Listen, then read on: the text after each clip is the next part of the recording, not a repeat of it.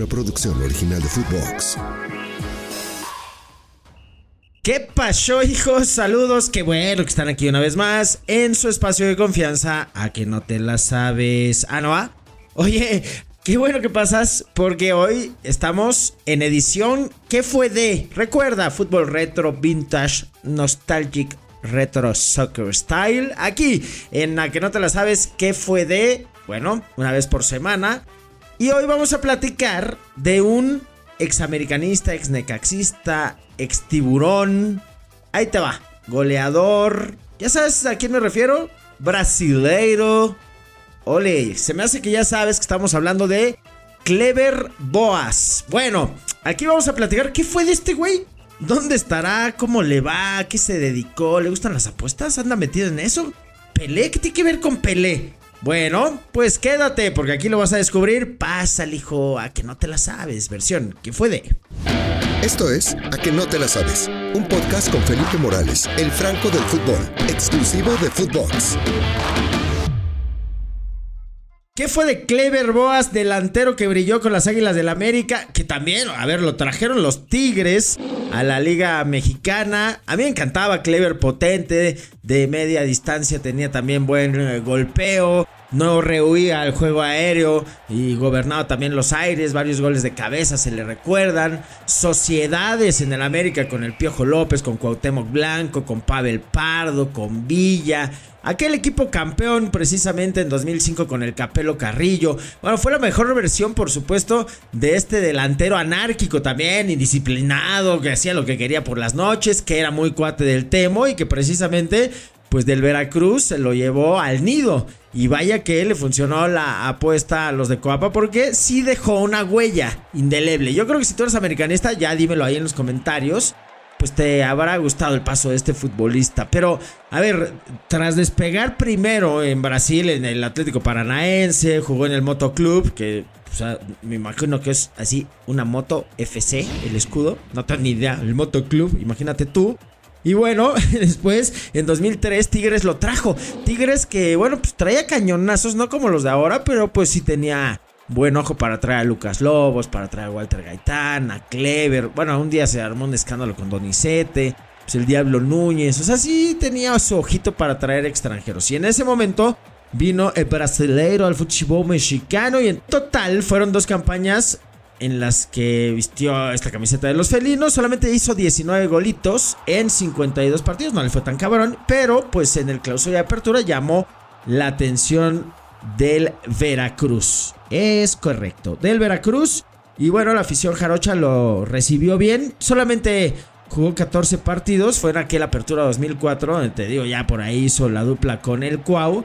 Y de ahí se propulsa precisamente a las Águilas de América. Ya te decía yo que en 2005 los azulcremas se coronaron. El güey hizo 36 goles en 56 partidos. O sea, un gol cada dos partidos más o menos en promedio. O sea, tampoco es que haya jugado tantos. Tampoco es que haya hecho tantísimos goles. Pero fueron temporadas en las que el América volaba alto y así se consagró. Además de liga como campeón de campeones. Y ahí estaba Clever ya después el Necaxa se lo llevó. Incluso creo que jugó una Libertadores con Salgueiro, el Chango Moreno en paz descanse. Luego se llevaron de refuerzo a Vilar, que nada más la cagó en un gol ahí, creo que contra el Nacional. Después se llevaron también a un tico que se apellidaba Rojas, un lateral. Y el Necaxa pues, fue eliminado en el Azteca con Clever Boas, que lo vi vestir esta camiseta. Pero también se quedó, creo, después de ese paso en eh, Libertadores. Y se fue a jugar a Brasil. Todo esto como preámbulo, ¿no? Para que te acuerdes de quién es este güey. Te voy a contar qué fue de él.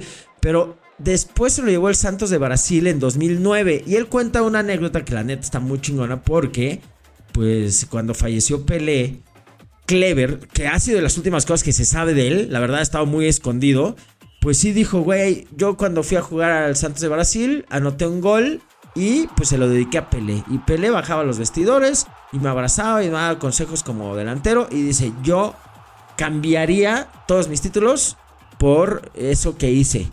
Dedicarle mi gol a Pelé. Lo bueno es que hizo las dos cosas. Y bueno, en estos tiempos en los que O Rey falleció fue cuando precisamente contó esa anécdota en la que dice siempre será una emoción. Dice, no éramos muy cercanos, pero siempre que estaba en Santos tenía el honor de verlo. Ve nomás. el 26 de marzo de 2008.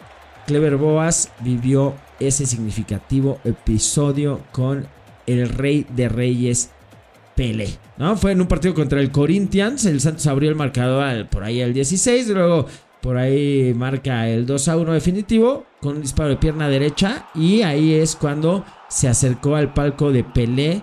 Y dice él textualmente: Es el momento más especial. Y fue precisamente pues haberme fundido en un abrazo y dedicarle en vivo mi gol a la leyenda de leyendas. Jugar con la presencia de Pelé siempre es gratificante. Fue un partido importante para nosotros, donde se inauguró además el estadio. Si no se equivoca, dice, dice, dice.